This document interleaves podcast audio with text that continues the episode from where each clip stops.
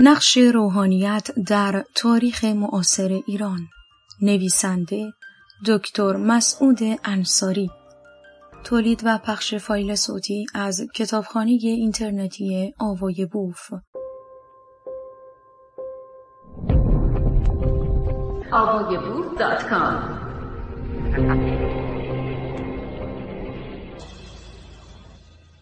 فصل دوم نقش روحانیون در جنگ های ایران و روس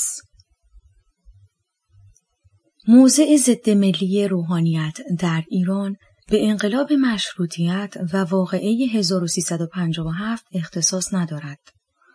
بر طبق نوشته های نویسندگان معروف تاریخ های معتبر، روحانیت پیوسته در طول تاریخ برای تأمین منافع شخصی خیش به احساسات ملی و مصالح میهنی پشت کرده است. یکی از نمونه های بارز این واقعیت نقش روحانیون در دوره دوم جنگ های ایران و روس بوده است. به طوری که تمامی مورخین نوشته اند قبل از آغاز دوره دوم جنگ های ایران و روس که منجر به معاهده ترکمانچای شد فتح علی شاه خود را آماده جنگ نمی‌دید. اما روحانیون او را برای جنگ با روسیه در فشار گذاشتند. محمد علی کشمیری می نویسد موقعی که علما متوجه شدند که فتح علی شاه تمایلی برای جنگ با روسیه ندارد اعلام کردند که اگر فتح علی شاه حاضر به جنگ با روسیه نیست آنها برای ورود جنگ با کشور مذکور حتی بدون تمایل و یا شرکت فتح علی شاه آمادگی دارند. محمد ابن سلیمان تونوکابونی می نویسد هنگامی که علما عدم تمایل فتح علی شاه را برای ورود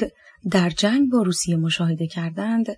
آقا سید محمد باقر بهبهانی شخصا برای ترغیب فتح علی شاه برای جنگ با روسیه در آخر شوال 1241 از کربلا وارد تهران شد و به ملاقات فتح علی شاه رفت. فتح علی شاه زیر فشار او برای ورود جنگ با روسیه اعلام آمادگی کرد و حتی دستور داد مبلغ 300 هزار تومان برای مصارف جنگی اختصاص داده شود.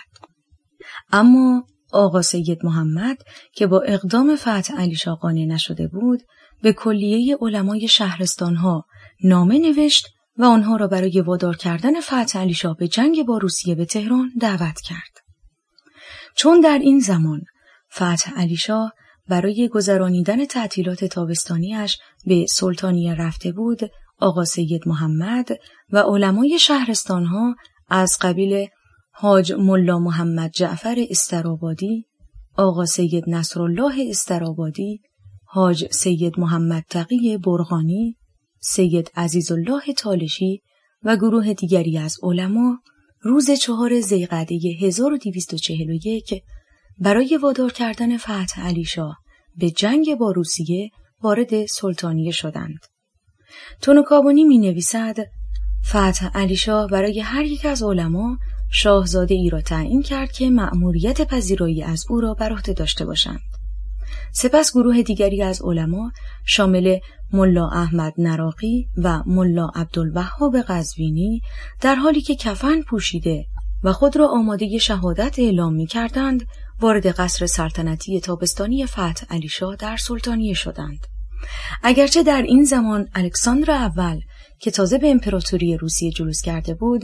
منشیکوف را به عنوان سفیر حسن نیت به ایران گسیل داشته و برای بست روابط دوستانه با ایران اعلام آمادگی کرده بود ولی سرانجام فتح علی شاه در برابر فشار علما برای ورود جنگ با روسیه تسلیم شد و منشیکوف روز 24 ذیقعده 1241 به روسیه مراجعت کرد. سپس روحانیون برای ورود جنگ با روسیه اعلام جهاد صادر کردند و بر طبق نوشته ویلوک فتح حلیشا از آقا سید محمد تقاضا کرد. یک نوشته کتبی مبنی بر اقدام او در ورود جنگ با روسیه صادر و به او تحویل دهد. تا هرگاه در شب اول قدر نکیر و منکر درباره سبب ورود او در جنگ با روسیه پرسش کردند نوشته مذکور را به آنها ارائه دهد. آلگرو می نویسد اگرچه علما موفق شدند فتح علی شاه را وادار به جنگ با روسیه بکنند اما در سرنوشت جنگ نتوانستند تأثیری به وجود بیاورند. زیرا آقا سید محمد که همراه عباس میرزا برای حمایت علما از اقدامات جنگی عزیمت کرده بود به محض مشاهدگی شکست سپاه ایران مراجعت کرد و از قصه دق کرد تونوکابونی می نویسد پس از پایان جنگ و شکست ایران از روسیه فتح علی شاه از حاج ملا محمد تقی برغانی سوال کرد چرا اعلام جهاد علما در شکست روسیه موثر واقع نشد حاج محمد تقی برغانی پاسخ داد علت را باید در بی ایمانی و عدم خلوص نیت عباس میرزا جستجو کرد. البته عباس میرزا نیز به نوبه خود علت شکستش را خیانت علما به ملت قلمداد کرده است. نکته که بسیار جالب توجه در متهم کردن روحانیون به خیانت در جنگ با روسیه واقعه تسلیم تبریز به سپاهیان روسیه است. آلگر می نویسد هرگاه به چگونگی واقعی سقوط تبریز توجه کنیم ادعای عباس میرزا مفهوم واقعی پیدا می کند زیرا شهر تبریز را روحانیون این شهر و مخصوصا میر فتاح فرزند میرزا یوسف مجتهد معروف و درجه اول تبریز به سپاهیان روسیه تسلیم کردند شرح موضوع بدین قرار است که عباس میرزا ولی عهد در هنگام ترک تبریز برای جبهه جنگ این شهر را به گروهی از سپاهیان مازندرانی به فرماندهی اللهیار آصف الدوله واگذار کرده بود. مردم تبریز از این اقدام عباس میرزا ناراضی بودند و لذا میرفتاح که اخیرا به علت مرگ پدرش میرزا یوسف مجتهد درجه اول تبریز وارث مقام روحانی او شده بود در صدد استفاده از نارضایی مردم تبریز و تصرف شهر با همکاری روسها که تازه وارد آذربایجان شده بودند برآمد. حاجی علی اسکر خاجا یگان فردی از درباریان عباس میرزا که در تبریز باقی مانده بود سعی کرد با دادن مبلغی پول به میرفتا او را از خیانت بر ضد عباس میرزا که با روسیه مشغول جنگ بود منصرف کند. میرفتا به توصیه حاجی علی اسکر خاجا وقعی نگذاشته و با خوانین مرند برای تحویل شهر تبریز به پیشتلایگان سپاه روسیه توطعه کرد. آلگر خیانت میرفتاح را ناشی از نفع طلبی شخصی او می‌داند و رضا خان هدایت می نویسد که میرفتاح اظهار داشته است که تسلیم تبریز به سپاهیان روس متضمن صلاح و منفعت اهالی تبریز بوده است.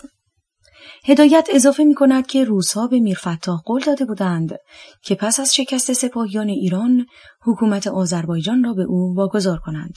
و لذا هنگامی که سپاهیان روس به دروازه تبریز رسیدند میرفتا در شهر را به روی آنها گشود و شخصا به استقبال آنها رفت و به آنها خوش آمد گفت و به نام تزار روس خطبه خواند از بین کلیه علما و روحانیون تبریز تنها میرزا احمد مشتهد از همکاری با توطعه آخوندها در تسلیم شهر به سپاه روس خودداری ورزید. پس از عقد معاهده ترکمانچای و ایجاد صلح بین روسیه و ایران میرفتاح از بیم جان ایران را ترک و به روزها پناهنده و در قفقاز سکونت گزید. ویل براهام می نویسد در اکتبر سال 1837 هنگام سیر و سیاحت در تفلیس با یک مجتهد ایرانی برخورد کرد که در یک منزل اشرافی در نزدیک تفلیس به سر می برد. در بررسی هایی که وی درباره آخوند مذکور به عمل آورد معلوم شد وی یک مشتهد معروف ایرانی است به نام میرفتاح که به علت خدماتی که به روسها در جنگ بین ایران و روسیه نموده است ماهیانه مبلغ هنگفتی از دولت روسیه پول دریافت می کند. میرفتاح بعدها به تبریز مراجعت کرد و در سال 1269 وفات یافت. کسروی در زندگانی من می نویسد در سال 1322 و با یه مهلکی در تبریز ظهور و کشتار بسیار کرد. مردم به شیوه آن زمان از کوچه ها قرآن آویزان کردند که هر کسی از زیر آن بگذرد از وبا در امان باشد و در بندها و سرکوچه ها فرش گستردند و روزخانی ها برپا کردند. یک روز هم یکی از نوه های آقا میرفتاح را سوار الاغ کردند و به آن کوی آوردند و در کوچه ها گردانیدند که مردان و زنان دست و دامنش را ببوسند و در نتیجه تبرک وجود او و با از تبریز رخت بربندد. آقا میرفتاح که در هنگام ورود روزها به آذربایجان در سال 1243 قمری به جلوی مردم افتاده و آنان را به پیشواز روزها برده و بدین سان نام او در کتاب ها مانده خانه اش در تبریز در محله اجاق واقع بود و مردم برای او و خانواده اش نظرها می کردند و ارمغانها نزد وی بردند. و در هنگام شیوع وبا و دیگر پیشامدها دست به دامان او و بازماندگانش میازیدند.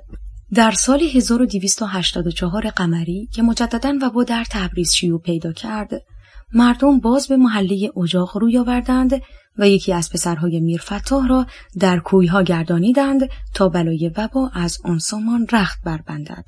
اما پسر میرفتاه خودش به وبا دچار شد و مرد. پس از مردن پسر میرفتاه بین مردم شایع شد که آقا برای نجات مردم بلا را به تن خودش خرید. این موضوع باعث شد که ایمان و اعتقاد مردم به آن خاندان زیادتر شود. نتیجه بلا تردید این بحث آن است که در زمانی که روابط ایران و روسیه رو به بهبود می‌رفت روحانیون فتح علی شاه را علا رغم میلش وادار کردند با روسیه وارد جنگ شود. ولی در ضمن جنگ از پشت به جنگاوران ایرانی خنجر زدند و تبریز را تسلیم سپاهیان روسیه کردند.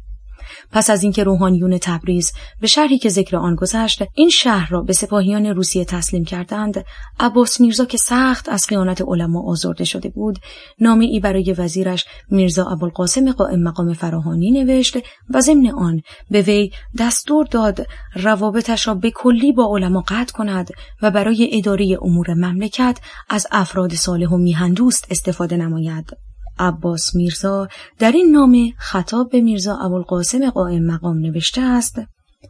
علما مانند گرد و خاکی هستند که به لباس می نشینند و وجود انسان را آلوده می کنند. سعی کن وجود خودت را از این گرد و خاک نجات دهی و به جای آنها از افراد لایق، صلاحیت دار و وطن دوست استفاده نمایی. علما مانند های پرخوری هستند که از پرخوری وظیفه دویدن را فراموش کردند.